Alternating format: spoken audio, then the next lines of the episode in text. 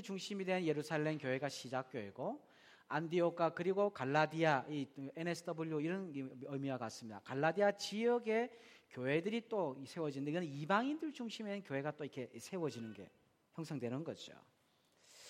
그 이방인 교회도 놀라운 하나님의 역사가 일어났습니다. 하나님의 살아계심들을, 그런 소식들을 예루살렘에서 다 들었습니다. 바울이 예수님을 믿고 난 뒤에 십사 년 동안 이방 지역 중심으로 복음을 전한 것이죠. 그런데 이 갈라디아 이 지역에 있는 교회에 이상한 소문이 하나 퍼졌습니다. 그게 뭐냐면, 아, 예루살렘에서 온 사람들이 있는데, 근데 우리 보고 할례를 받지 않으면 안 된다는 겁니다. 너희들 할례 받아야 돼. 너희도 우리처럼 유대인인, 예루살렘 교회에 있는 유대인들처럼, 유대인들은 난지 팔 일 만에 할례를 받습니다. 셀컴스탠스죠, 포경수술 같은 거. 예, 할례를 받으니까, 그러니까 너희도 이제는 그 예수를 믿으니까 시작이 예루살렘 교회에 있는 유대인들인 것처럼, 이방인들 너희들이 이제 예수를 믿는다면 예수님을 믿는 것뿐만 아니라 할례를 너희들도 받아야 돼. 그렇게 해야 된다. 그렇게 해서 신앙생활을 해야 된다라고 강요하기 시작했습니다. 영적 파워의 센터인 이 예루살렘에서 온 사람들이 이 그런 얘기를 하니까 이 갈라디아 교회가 흔들리기 시작한 거죠. 왜냐하면 거기가 기준이잖아요. 어? 예수만 믿으면 되는 게 아니고 할례도 받아야 하는가 보다. 이런 생각으로 갈라디아 교인들이 바울의 복음, 복음, 예수만 믿으면 된다 했는데 할례도 해야 되나 하고 쓱 기울어지기 시작했어요. 그런 이야기를 바울이 듣는 거죠. 바울이 그런 상황을 듣고는 예루살렘 교회를 바울이 또 방문하게 된 그 이야기를 오늘 이 장에서 다시 한번 하게 됩니다. 그게 우리 주미가 읽어준 이 장의 내용입니다. 바울이요, 예루살렘 교회를 처음에 방문했을 때 일 차 전도를, 아, 일 차적으로 예루살렘을 방문했을 때는 예루, 바울이 회심하고 난 뒤에 다메섹에서 예수님 만나고 난 뒤에 삼 년이 지난 뒤였습니다. 일 장 십팔 절에 나오죠. 삼 년이 지난 뒤에 예루살렘에 먼저 몰래 갔습니다. 그러면서 십오 일 동안, 보름 동안, 십오 데이즈, 십오 일 동안 그 있으면서 몰래 몰래 그들 속에서 베드로와 교제했는 내용이 일 장에서 나옵니다. 그러면서 이 차적으로 두 번째 예루살렘을 방문한 게 나오는데 이 장 일 절에 보니까 몇 년 뒤라고 나옵니까? 십사 년 뒤에 라고 되어 있습니다. 바울이 회심하고 난 뒤에 십사 년 뒤에 두 번째로 예루살렘을 방문하게 되는 거죠. 근데 이 바울이 아유 가고 싶다, 한번 가봐야 되겠다 라고 하면서 간 게 아니고, 오늘 본문 이 절에 보니까 하나님의 계시를, 계시에 의해서 갔다라고 되어 있습니다. 내가 가고 싶어서 간 게 아니고 하나님이 계시를 주셨는데 하나님이 가라고 얘기해서 그렇게 간 거죠. 아까 사무 목자님이 뭐 이렇게 음성을 주시고 말씀에 그런 부담감을 줬다는 것처럼 바울은 정확하게 그것을 받았습니다. 그렇게 하나님의 계시를 받아서 예루살렘으로 올라갔습니다. 예루살렘으로 갔습니다. 그런데 그가 갈 때에 누구와 함께 갔다고 되어 있습니까? 이 절에 보니까요, 두 사람이 더 있습니다. 누굽니까? 한 명은 바나바, 또 한 명은, 네, 없습니까? 네, 삼 절에는 네, 바나바와 디도죠. 그 다음 구절에 있습니다. 네, 바나바와 디도입니다. 근데요, 이 바울의 입장에서 제가 생각해 볼 필요 있는데, 바울의 입장에서는 예루살렘에 가잖아요. 간다면 바나바를 데려가는 건 좋습니다. 왜요?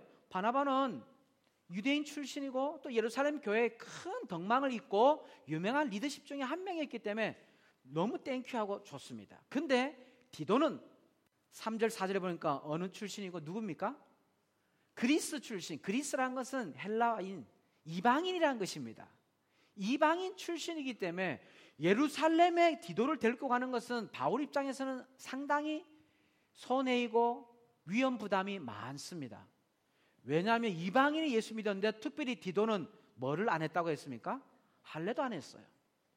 거기 예루살렘 교회는 할례를 다 하는 이 그리스도인들 다 있는데 디도 안 하고 왔으니까 바울은 공격당할 것이 뻔합니다. 디도도 힘들 것이 뻔합니다. 그래서 디도는 빼고 가는 게 좋을 것 같아요. 근데 하나님은 갈 때에 디모데와 아, 바나바와 디도를 함께 데리고 예루살렘에 가라는 계시를 받고 가버립니다. 순종하고 가는 거죠. 예, 아니에요, 내 상황에서 이게 아닙니다가 아니고 말씀하시니 순종하고 가니까 하나님이 놀라운 역사를 그 다음 구절부터 이루시는 걸 보게 됩니다. 하나님의 말씀대로 순종할 때 역사가 일어나죠. 자, 이 유대인 주축인 그룹의 디도가 가는 것, 바울에게 위험 부담이 있음에도 불구하고 함께 갑니다. 바울은 예루살렘에 바나바와 디도와 함께 도착하고 난 뒤에 모든 사람이 이렇게 모이는 리더십 그룹에서 막 이방인 지역에 갈라디아 지역에 복음이 전파됐다고 얘기하는 게 아니고 개인적으로, 예, 개역개정은 사사로이라고 되어 있습니다. 개인적으로 라고 개인적으로 바나, 베드로, 바나바, 요한을 만나서 이방인에게 전파했던 복음의 내용을 그대로 이야기하기 시작합니다. 얘기 복음을 다 이야기했습니다. 이 복음으로 인해서 베드로 선생이요? 베드로요? 정말 하나님이 요원하시는 신실한 일꾼이 예루살렘에서 일어났던 것처럼 우리 이방인 지역에 갈라디아 지역에도 신실한 일꾼이 나왔습니다. 그 중에 한 사람이 바로 이 사람입니다 라고 소개했는데 누굽니까? 디도입니다. 이 예루살렘의 핵심 쓰리 삼인방 세 명이 딱 있는데 디도 앞에 딱 세웠습니다. 이 사람이 하나님의 신실한 일꾼입니다 했어요. 그러면서 이방 지역에 복음이 전파된 내용을 바울이 이렇게 전파했다고 그대로 얘기했는데 그대로 말씀을 듣고 이렇게 귀한 디도가 나왔습니다고 하니까 이 세 명이 베드로와 야고보와 이 요한은 디도를 보면서 모두가 동의하면서 정말 하나님의 귀한 하나님의 일꾼이라고 그들이 다 동의하고 인정했습니다. 그러니까 디도는 지금 뭘 안 했어요? 할례를 안 했어요. 그래서 그럼에도 불구하고 할례를 시켰습니까? 안 시켰습니까? 이 세 분이 사 절 보니까 강요하지 않았다라고 되어 있습니다. 할례 받을 필요가 없어요. 복음만으로 충분하기 때문에 그렇기 때문에 할례를 리더십들이 강요하지도 않았어요. 너 그것으로 충분해. 예수님 믿는 것만으로 충분하다고. 그러면서 이 세 명은 리더십도 너무 기뻐했을 겁니다. 그런데 이 오 절에 보니까 몇몇 이 다른 사람들이 디도가 와서 이상한 얘기를 합니다. 슬그머니 왔습니다. 가만히 왔어요. 그러면서 디도를 향해서 얘기합니다. 어, 예루살렘 머무는 동안 몇 명씩 찾아와가지고 디도에 와가지고 너 갈라디아 교회 리더십이라며, 너, 너, 너 이방인이라며, 나는 하나님 선택받은 유대인인데 너 할례 받아. 할례를 받아야지 신앙생활 제대로 하고 그래 구원을 이룰 수 있지. 너 할례 받지 않으면 신앙 제대로 할 수 없어. 구원 못 받을 수 있어. 자꾸 이런 얘기를 누군가 옆에서 가만히 들어온 몇몇 거짓 신도라고 했는데 거짓 개역의 성경에는 거짓 형제들이 와서 얘기를 막 했습니다. 왜 너 할례를 받지 않느냐고 그렇게 강요하는 사건이 어느 순간 일어났습니다. 바울은 그것을 듣고 상당히 부담감이 있었을 겁니다. 왜냐하면 수많은 할례 받은 자들이 공격적으로 푸시하기 때문에 중요한 이슈이기 때문에 그럼에도 불구하고 바울은 거기에 두려워하지 않고 담대하게 디도를 향해서 얘기하고 그 거짓 형제들과 거짓 신도들에게 얘기하면서 할례를 받을 필요가 왜 있느냐고, 예수 그리스도를 믿는 것만으로 충분하지 않냐고, 예수님을 믿는 것만으로 우리에게는 복음은 충분한 것인데 그것을 우리는 지켜가야 한다고 끝까지 할례를 받지 않게 하고 그것을 막았었습니다. 디도도 부담스러웠을 겁니다. 그러나 바울이 막았었습니다. 그럴 때에 이 예루살렘 교회 핵심 리더인 세 명, 베드로와 야고보와 요한 이 세 명이 이 바울과 함께 보니까 무엇을 했다고 합니까? 친교의 악수를 했다. 정확한 구절이 몇 절인지 모르겠습니다. 칠 절인가요? 친교의 악수를 했다는 그냥 아이고 안녕하세요 악수했다는 그 수준이 아니고 그 사람을 인정했다라는 말입니다. 동등한 위치에 섰다라는 거죠. 이게 무슨 말입니까? 바울 당신이 말한 것처럼 이 이방인들이 할례를 받지 않아도 충분하다. 나는 당신을 인정한다. 우리는 유대인 출신이었기 때문에 이미 할례를 받고 나와서 예수를 믿은 사람이에요. 그 할례를 받은 상태이기 때문에 우리 그렇지만 당신도 할례를 다시 받을 필요 없고 당신은 할례 받지 않은 그 디도 자체로서 충분한 하나님의 백성이라고 친교에 악수했다는 걸 인정했다는 겁니다. 예루살렘의 리더십이 인정했다는 거죠. 그러면서 칠 절, 팔 절에 이런 얘기를 합니다. 육, 칠, 팔 절이죠. 베드로는 유대인을 대상으로 할례를 받은 사람인 유대인 대상으로 복음을 전파하는 사명을 받은 자이고, 바울 당신은 할례를 받지 않은 이방인들을 대상으로 복음을 전파하는 사명을 받은 사람이고, 하나님께 각각 사명을 각각 받은 사람이라는 거죠. 그러니까 복음의 대상은 다르지만 복음의 내용은 통일하다는 것입니다. 나는 유대인들에게 복음을 전파하고 당신은 이방인에게 복음을 전파하지만 복음 내용은 똑같고 대상이 다를 뿐이죠. 그러니까 바울이 여기에서 할례를 받을 필요 없고 복음만 했다고 해서 그것은 뭡니까? 복음 자체만이기 때문에 충분하다는 겁니다. 하나님께 받은 이 복음, 다른 거 없다는 겁니다. 이것이 중요하다는 거죠. 할례를 해야 되느냐 안 해야 되느냐 그게 중요하지 않다는 거죠. 바울은 갈라디아 교인들에게 자신의 이 차 이 예루살렘 방문의 여정을 이 장 일 절부터 십 절까지 쭉 이렇게 쭉 설명하면서요, 그냥 읽으면 잘 이해 안 되기 때문에 짧게 그냥 써머리했습니다. 하면서 당신들이 받은 복음을 이제는 예루살렘의 교회 리더들이 당신을 인정해주고, 또 하나는 하나님이 그것을 인정하고 있으니까 복음 하나로 충분하다고. 그러니 할례를 받아야 하냐? 또 유대인들의 절기, 뭔가 유월절과 뭐 이런 거, 뭐 여러 가지 절기, 초막절 이런 걸 지켜야 하는가? 그게 아니라고 설명하고 있는 그런 시작의 단계의 구절들이 일 절부터 십 절까지의 내용입니다. 아니 목사님, 그러면 그, 그 구절은 우리하고 뭔 상관이 있습니까? 오늘날 어떻게 우리가 이해할 수 있겠어요? 어떤 의미가 있습니까? 그냥 그렇다고 그냥 스토리로 끝날 것 같은데요. 제가 이렇게 말씀을 쭉 보다가요, 아하, 복음이 살아 역사하는 교회, 성령이 일하시는 교회는 어떤 일이 일어난지를 우리에게 포개해 주십니다. 모든 세대가 성령을 경험하는 교회, 성령이 살아 움직이니까 세대가 경험하는 거죠. 그 교회, 살아있는 교회죠. 복음이 역동성 있게 움직이는 교회죠. 그 교회의 특징이 무엇인가를 오늘 본문에서 우리가 살펴볼 수가 있습니다. 예루살렘 교회나 갈라디아 교회나 전통적인 교회나 아니면 현대적인 교회나 올드 세대가 드리는 교회나 아니면 젊은 세대의 교회나 한국 교회나 호주 교회나 아프리카 교회나 바누아투 섬에 있는 교회나, 모양은 다르고 시대는 다르겠지만 초대교회 때 교회나 이천 년 뒤에 오늘날의 교회나,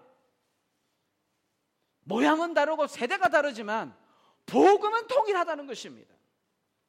복음이 만약에 통일하게 전해진다면 복음을 가진 교회는 초대교회 때나 지금이나 역사는 통일하게 일어나게 된다는 것입니다. 물론 형태는 다르겠죠. 저러마다 시대가 다르고 한복을 입었느냐 아니면 정장을 입었느냐 이런 건 다르겠지만 그 다른 형태의 교회 속에서 통일한 역사가 일어난다는 거죠. 그럼 그 모양의 통일한 역사가 일어날 때 어떤 역사가 일어날 것인가? 저는 여러 가지 중에 네 가지만 제 나름의 제 표현으로 적어보았습니다. 첫째는 어떤 역사가 일어나겠습니까? 네 가지 단어였죠. 주부에 있습니다. 첫째는 복음이 살아있는 교회는 무엇이 있습니다? 샘플이 있습니다. 샘플. 바울은요, 디도를 데리고 예루살렘으로 갔습니다. 디도는 이방인이고 할례를 받지 않으면서도 지금까지 복음의 신실한 일꾼으로 서 있는 리더십이 되었습니다. 디도가 예루살렘을 가는 것은 위험 부담이라 그랬죠. 공격의 대상입니다. 그런데 이 바울은 그럼에도 불구하고 디도를 데리고 갑니다. 예루살렘 리더들을 향해 이런 메시지와 같습니다. 하나님이 우리 예루살렘의 복음에 놀라운 역사를 일으키지 않았습니까? 그와 마찬가지로 이방 지역에도 놀라운 성령의 부흥의 역사를 일으키고 계십니다. 당신들의 복음과 이 이방 지역에 있는 우리의 복음이 다른 것이 하나도 없습니다. 통일한 역사가 일어나지 않습니까? 할례를 받았냐 안 받았냐 세대가 틀리고 민족이 다를 뿐이지 복음은 통일하게 역사하니 놀라운 은혜가 있지 않습니까? 그러니 우리에게 필요한 건 할례이냐 아냐가 아니고 복음이냐 아니냐가 중요한 것입니다. 그 샘플이 바로 여러분 앞에 있습니다. 이 디도가 샘플이지 않습니까? 바로 당신들 앞에 있는 서 있는 이 사람, 바로 이 사람을 보십시오. 그렇습니다. 복음이 살아있는 교회, 그 교회는요 제자가 만들어지고 복음의 신실한 일꾼을 만들어냅니다. 물론 전통적인 교회에서는 정장을 차려입고 격식을 차린 일꾼이 나올 것이고 하나님의 신실한 그런 일꾼이 나올 것이고, 아프리카 더운 지역에 양복 입고 그런 신실한 일꾼은 그렇게 양복 입어야 되겠습니까? 아니죠. 현대적인 교회는, 어떤 현대인 또 다른 교회는 자유스러운 모습, 이제는 익숙한데 저는 처음에 한 몇 년간 힘든 게 있었어요. 막 이렇게 호주교회나 이렇게 필송 가고 이러다 하면 한 찬양하면서 한 손에 손을 막 꾸겨 막 이 찬양하고 막 한 손 놓고, 저는 처음에 아, 하나님 앞에서 한 손을, 이건 어쩌 버릇이 없는 거잖아. 한 손 놓고 막 찬양 이렇게 막 이렇게 막 찬양 막 너무 은혜스럽게 처음에 힘들었어요. 예의도 없고 하나도 없네, 저 뭐야, 뭐 이렇게 했어요. 그렇지 않습니까? 근데 우리 유스 친구들은 그게 무슨 말인지 이해를 못할 거야. 왜? 왜 이상해요? 이럴 거야. 뭐. 왜 주머니 있으니까 손 넣는 거죠? 이렇게 생각할 거야. 아야 주머니 없애든지 뭐 이렇게 방이게 그냥. 근데 펑크 머리 막 해가지고 복장과 편안한 그런 일꾼이 나올 겁니다.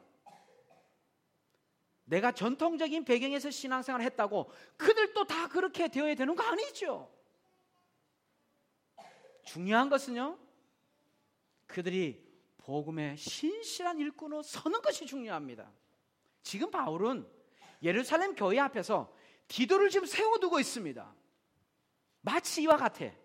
예루살렘 교회 리더십은 가운, 이 가운 있죠. 저는 우리 교회는 가운 입지 않는데 보면 흰색 가운 있잖아요. 목사님들 어느 교회 흰색 가운 바 입고 목사님 쫙 가운 입고 있는 목사님 앞에 디도가 가 있는데 반바지에 티셔츠 입고 막 찢어진 티셔츠 쫙 입고, 아, 바노토 가면 다 볼 수 있습니다. 막 찢어진 옷에 막, 막 때가 꼬장꼬장 묻어있는 그런 옷을 막 입고, 그러면서 이 사람 디도가 안녕하세요, 저는 디도 목사인데요, 이렇게 하면 정장 가운 입은 사람하고 막 반바지 입고 이런 사람들 목사하고 지금 그런 상황입니다. 가운 입은 목사님은 수준이 높고 티셔츠 입은 목사님은 수준이 낮은 목사님일까요? 복음은 그것을 요구하지 않습니다. 그가 주님을 따라가는 신실한 일꾼이냐, 아니면 모양만 갖추고 있는 사람이냐, 그게 중요합니다. 복음이 살아있는 교회는 바로 이런 일꾼이 일어납니다. 격식이 일어나는 게 아니라 능력이 일어나는 것이죠.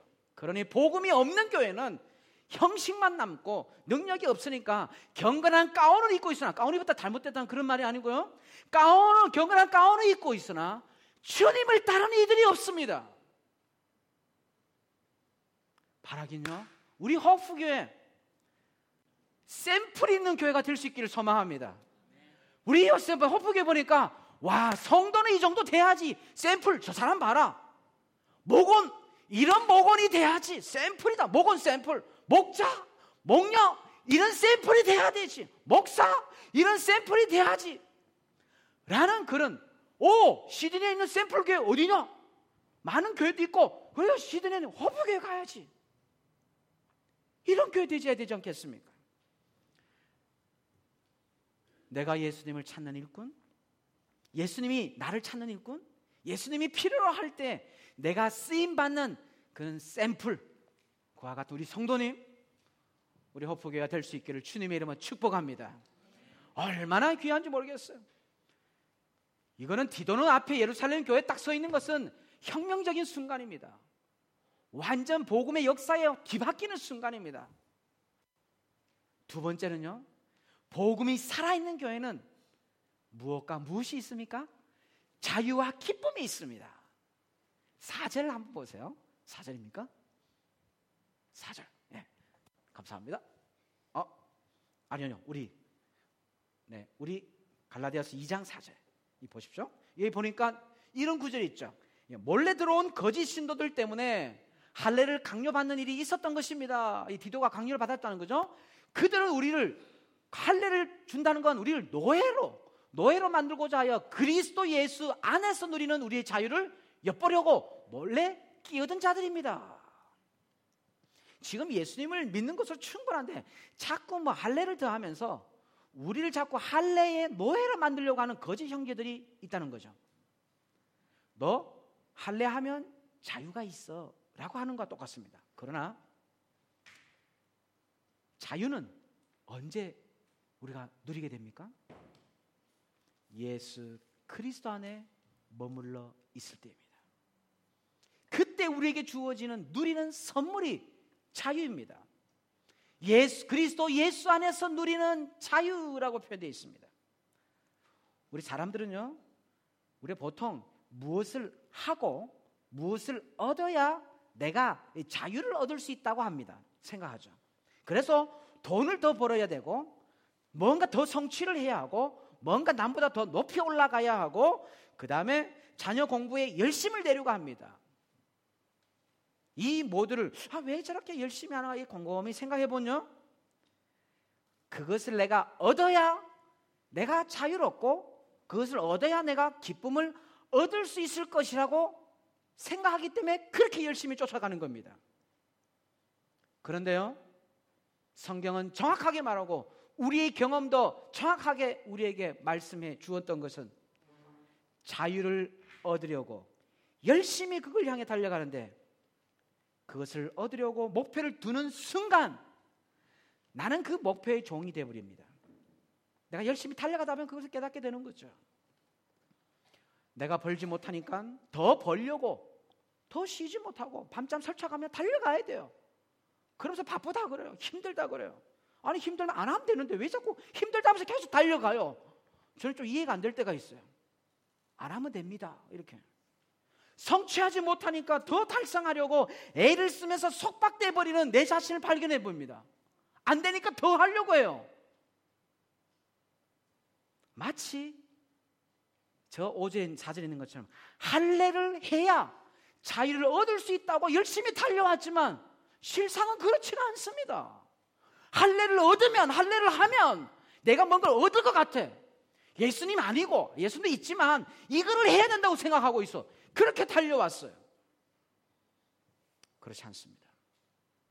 우리의 자유는 무엇을 해야 얻어지는 게 아니라 내가 어디에 속해 있는가에 달려 있습니다. 내가 무엇을 해가지고 자유를 얻는 게 아니고 내가 어디에 속해 있고 내가 어디에 머물러 있느냐에 거기에 달려있다는 거죠. 바로 예수님 안에 있을 때 자유가 있습니다. 예수님은 우리의 모든 죄를 다 사해 주시고 죄의 영향력에서 우리를 이미 자유롭게 해주셨습니다. 우리가 수고하고 애쓸 필요가 없습니다. 그냥 예수님의 은혜 아래 머물러 있을 때 주님은 우리에게 기쁨을 부어주십니다. 아니 목사님 그래 한다고 되겠어요? 그럼 혹시 해보셨습니까? 해보고 얘기합시다. 주님과 친밀함의 시간 한번 가져보십시오. 그리고 일터의 현장에서 그냥 일용실심히 일해보십시오. 주님이 그 안에서 바꾸어 가시고 역사하시고 행해 주시는 걸 경험하게 되어 있습니다. 그곳은 폭풍을 부는 날씨와 같은 그런 비바람이 부는 날씨, 그런 현장 속에서도 마치 어미새가 애기 새를 품에 품고 따뜻한 같이 애는 그냥 막 놀고 있는 것과 같이 밖에는 풍랑이 일고 폭풍이 불고 있는데도 그와 같이 이 애기 새는 부모 밑에서 자유로움이 있습니다. 내가 왜 그 풍랑을 자꾸 막아서고 내가 하려고 합니까? 그냥 안에 쏙 들어가면 되는데 날씨를 넘어서고 환경을 넘어서 버리게 합니다. 그러니 주님 안에 머무는 자들에게 삶에는 늘 잔잔한 미소가 있고 기쁨이 그를 지배하는 것은 당연합니다. 기쁨이 없습니까? 돌아보아야 되죠. 내가 할례를 잡고 있는 게 아닌가. 예수님과 동행하는 이 바울의 고백을 이제 빌립보서 사 장 사 절에서 한번 보았으면 좋겠습니다. 바울은 이렇게 얘기합니다. 같이 한번 읽어볼까요? 시작! 주 안에서 항상 기뻐하십시오. 다시 말합니다. 기뻐하십시오. 다시 말한대. 네. 주 안아 항상 기뻐해라. 네. 다음 육 절. 네. 네. 웃은 사람은 눈치를 챘습니다. 육 절, 칠 절. 네. 팔, 칠 절입니다. 육, 칠 절 같이 한번 읽어 볼까요? 시작. 모든 모든 기도와 간구로 하나님께 아뢰십시오. 그리하면 사람의 하나님을 뛰어넘는 하나님의 평화가 여러분의 마음과 생각을 그리스도 예수 안에서 지켜줄 것입니다. 아멘. 아멘이죠.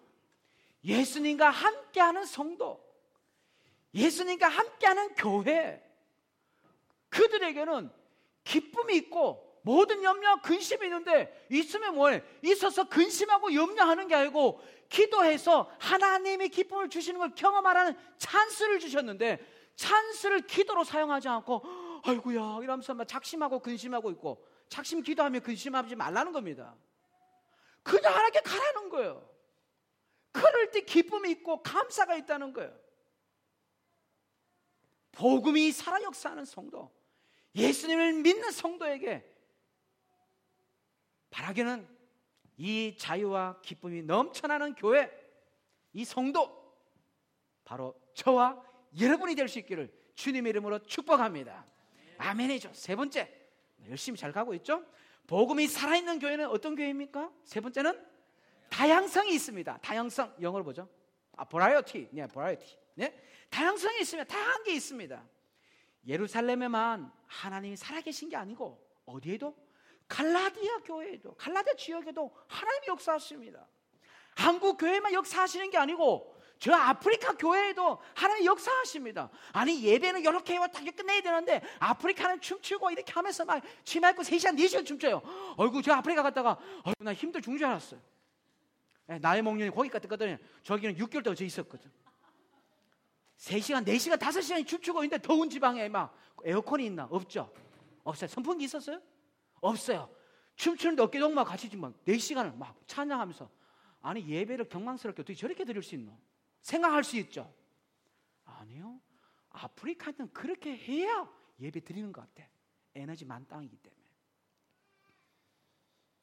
일 세대 교회만 하나님이 역사하는 게 아니고 우리의 자녀들에게도 역사하는 하나님이신 줄을 믿습니다. 아멘이죠. 복음을 이 받아들이는 사람은 다양합니다. 컬처도 다르고 습관도 다르고 환경도 다르고 취미도 다르고 얼굴도 다르고 다 달라요. 마치 음료수를 딱 마시는데 컵이 종류가 있고 모양이 있고 다 달라요. 그런데 그 컵에 담기는 내용은 똑같습니다. 하나죠. 맛은 똑같습니다. 근데 모양이 다르니까 분위기가 다르고 또 스타일이 다르겠죠. 껍데기가 지저분하면 맛이 마시면 좀 힘들죠. 깨끗하고 예쁘고 있으면 아, 물 맛도 좋네 이렇게 하면서 하죠. 분위기가 다르고 스타일은 다르고 그런, 그런 다른 거는 있겠죠. 근데 내용은 똑같습니다. 본질은 똑같아요. 이 말씀을 준비하다가 제가 이런 생각이 들었어요. 찬송가, 우리 오늘 첫째 주는 찬송가 하는 주, 그죠? 찬송가 하는데 우리 교회 안에 지금 부르는 예, 오늘의 세대에 찬양이 많이 다양화되었습니다. 찬송가만 있던 시절이 있었죠. 네, 거기에 끄떡이는 우리 어머니 세대들, 아버님 세대들, 네, 있었습니다. 올드 세대, 어쩔 수 없습니다. 근데 지금은 수많은 씨씨엠 찬양들이 있습니다. 그렇죠? 네, 뭐 이미 또 약간씩 기울고 있는 제이어스, 그 다음에 그 다음 다음 팀 막 올라오고 있겠죠. 일 세대들은 찬송가 세대죠. 그래서 찬송가를 통해서 많은 은혜를 받았습니다. 저도 찬송가 은혜 받고 지금도 찬송가 하면 막 벌렁벌렁 그럴 때가 있습니다. 찬송가에 내 신앙의 추억과 경험과 표현하지 못할 모든 모든 파노라, 파노라마가 다 흔적들이 그 찬송가 가사에 다 배어 있습니다. 무슨 찬송 부르면 저는 그때 그 생각 팍 떠오릅니다. 감동을 받았죠. 그런데 이 젊은 세대나 우리 유스 그룹에게 찬송가 들으면 힘들어합니다. 거룩 거룩 안 돼. 힘들어하지 않습니까?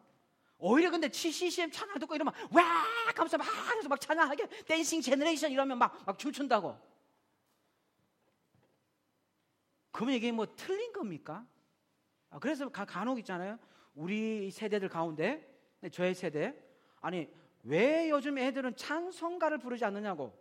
그들도 우리처럼 찬송가를 불러야 은혜가 있지, 요즘 노래는 은혜가 없고 너무 가벼워 라고 하면서 그들이 나와 같이 따라오기를 은근히 강요할 때가 있습니다. 여러분 어떻게 생각하십니까? 물론 찬송가는 하나님을 타겟으로 포커스를 해서 하나님의 경배하는 그 부분에 많은 비중이 있기 때문에 찬송가의 귀함이 있습니다. 요즘 씨씨엠은 자기 감정, 자기 경험, 분위기 이런 내용이 많은 게 사실입니다. 가려서 좀 해야 될 필요가 있습니다. 하지만 우리 스타일, 우리의 것을 강요하기보다 그들이 자신의 복음은 똑같은데 그걸 담을 수 있는 우리 그릇이 찬송가였다면 이 세대는 또 다른 찬송가 씨씨엠이겠죠. 그 또 다른 그릇을 우리가 인정하고 환영하는 자세가 필요하지 않을까요? 만약 찬송가면 다라 그러면 찬송가 없는 초대교회 때는 어떻게 됩니까? 초대교회도 아니죠. 찬송가 없었으니까.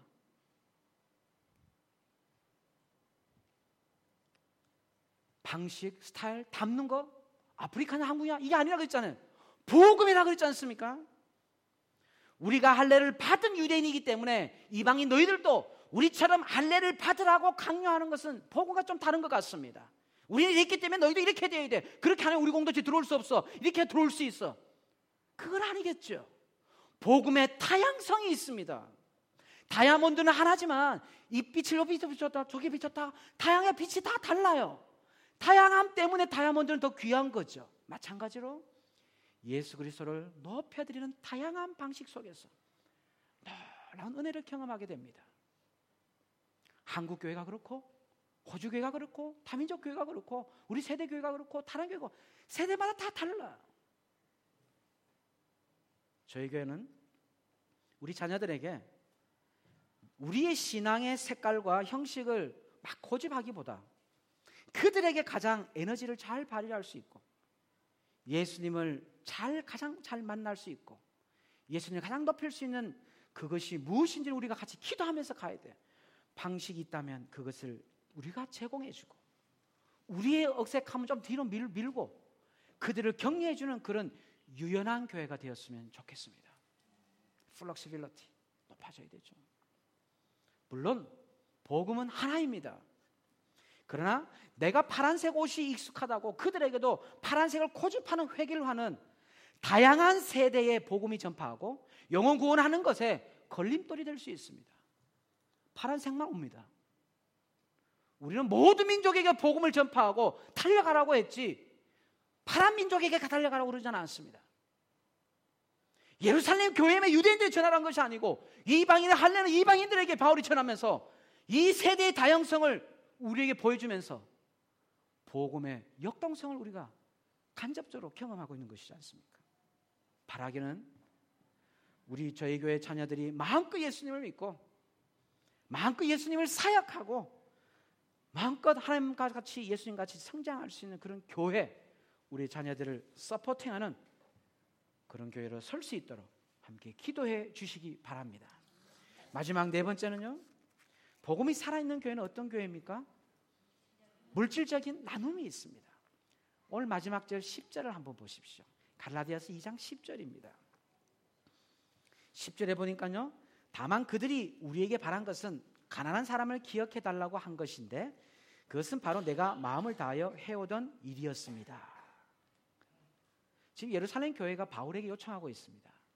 예루살렘 교회하고 갈라디아 교회는 지금 인종이 다르고 배경이 달랐지만 하나님은 교회에 지금 통일하게 역사하셨습니다. 그런데 예루살렘 교회가 한 가지 부탁을 하고 있죠. 뭡니까? 어머니 같은 교회이지만 지금 가난과 기근으로 힘들어하고 있어요. 근데 갈라디아 교회는 이제 베이비 같은 신생 교회입니다. 그렇지만 재정적으로 연약해 있는 예루살렘 교회를 기억하고 너희들이 지원해 달라는 것입니다. 그렇습니다. 갈라디아 교회, 그들은 예루살렘으로부터 영적인 가르침과 공급을 받았습니다. 복음을 값없이 얻고 기뻐했습니다. 수많은 은혜들을 예루살렘 교회를 통해서 받았습니다. 이 큰 걸 받았는데, 그런데 영적으로 가르쳤던 이 교회가 지금은 재정적으로 어려움이 있으니까 그 영적인 은혜를 받은 이들이, 갈라디아 교회가 이제는 물질적으로 함께 나누고 필요를 채워주는 것을 보게 됩니다. 그렇습니다. 복음은 나눔입니다. 쉐어링 이즈 케어링, 호주에 학교에 가면 이러던데, 복음은 나눔입니다. 받기만 하여 썩은 영혼이 되지 않습니다. 그렇게 되면 안 되죠. 나누고 흘려보내면서 서로의 필요를 채워주는 물살이 이 보급의 공동체는 활발하게 일어납니다. 막 나눔이 우리에 보이지 않게 막 일어나고 있는 거죠. 우리의 목자들이 목장을 위해서 영적으로 공급해주고 물질로 섬기고 있습니다. 그러나 그 목장 안에 복음적으로 복음이 성장할수록 우리 목원들은 사랑을 받기만 하는 자리에서 아 나는 이게 이런 게 있는 것이 아니라 나도 섬기고 나도 음식을 가져오고 목장 모임으로 장소를 제공하고 그러면서 주고받는 나눔이 활발하게 일어나게 되어 있습니다. 함께 나눔이 있는 거죠. 플로잉이 있어지게 되는 겁니다. 장소의 플로잉, 시간과 물질과 섬김에 대한 것이 나오는 거죠. 나눔은 손해인 것 같은데 축복입니다. 나눌수록 더 채워지고 기쁨과 보람이 넘쳐납니다. 누구라고는 지난 한 주에 어떤 한 목자가 목원들 위해서 한턱 쏜다고 네? 나중에 간증하신답니다. 한턱 쏘고 싶어가지고 일을 막 이렇게 비싼 A 레스토랑 가서 일을 저질렀대요. 비싸게 돈 준 것 같아요. 정말 자기가 이게 희한하게 꽁돈이 생겼다고 막 신나면서 자랑하면서 막 얘기를 막 하고 있더라고요. 꽁돈 막 생겼다고. 나누지 않았으면 그 즐거움 없습니다. 나눔은 즐거움입니다. 나누지 않았다면 그런 신기한 경험을 어떻게 할 수 있을까요? 하나님 우리 기도를 들으시고 하나님 역사하시고 지금도 살아계시기 때문에 주의 공동체를 위해서 복음을 위해서 함께 나누면 하나님이 나를 위해서 뭘 줘야 되지 않습니까? 나눌수록 더 채워지는 신기한 거 있습니다. 내가 잡고 있으면 잡고 있는 거 애껴두면 똥됩니다. 치운다고 더 힘들어. 이미 저희 집에 똥된 거 버리더라고. 뭘 자꾸 쌓아두는지 그냥 그냥 흘려보냈어요. 오, 큰일 났다. 나누는 자만이 누리는 기쁨입니다. 기쁨이 있어요. 말씀을 정리하겠습니다. 우리는 언제 인생의 근심과 불안과 갈등 속에서 자유할 수 있겠습니까? 복음이 이론입니까? 그러면 저희가 이 자리에 설 수 없고 서 있지 않습니다. 우리가 언제 인생의 갈등과 힘겨움과 지쳐있고 기쁨도 없고 즐거움도 없고 겨우 오늘도 겨우 주일에 교회 가야 되나 막. 왜 그렇습니까? 이거 어떻게 자유할 수 있고 정말 기뻐할 수 있습니까? 한 가지입니다. 예수님 안에 있을 때입니다. 나를 위해서 모든 것을 다 이루신 예수님, 내가 해야 할 일은 더 이상 없습니다. 성경을 보세요. 주님이 모든 일을 다 이루셨습니다. 그러게 이제 내 삶 가운데 기뻐하고 즐거워할 수 있는 것은 내가 주님 안에 거하면서 주님과 함께 동행하고 있을 때 그때 기쁨이 있고, 기쁨이 사라진 건 동행하지 않고 주님과 함께 있지 않을 때입니다. 오지도 않는 미래, 내게 올지도 모를 미래, 그죠? 올지 장담 못합니다. 그 미래를 위해서 그렇게 힘들게 일하고 준비하면서 걱정하고 염려하지 말라라고 하십니다. 왜 사서 갖고 와서 걱정보다 들고 와서 걱정하는지 모르겠어요. 가고 있는 염려를 들고 와가 걱정하고 있어. 제발 염려하자 염려하자 염려하자 막. 주님은 하지 말라고 그러는데 거기 기쁨 없죠. 그게 아니고 먼저 그의 나라와 그의 일을 구려하면 그 다음 내가 다 알아서 부족함 없이 더 넘쳐나게 채워주고 입혀주겠다고 하십니다. 이것이 복음이 아니고 무엇이겠습니까? 아유 목사님 그래도 안 되던데요. 해봤습니까?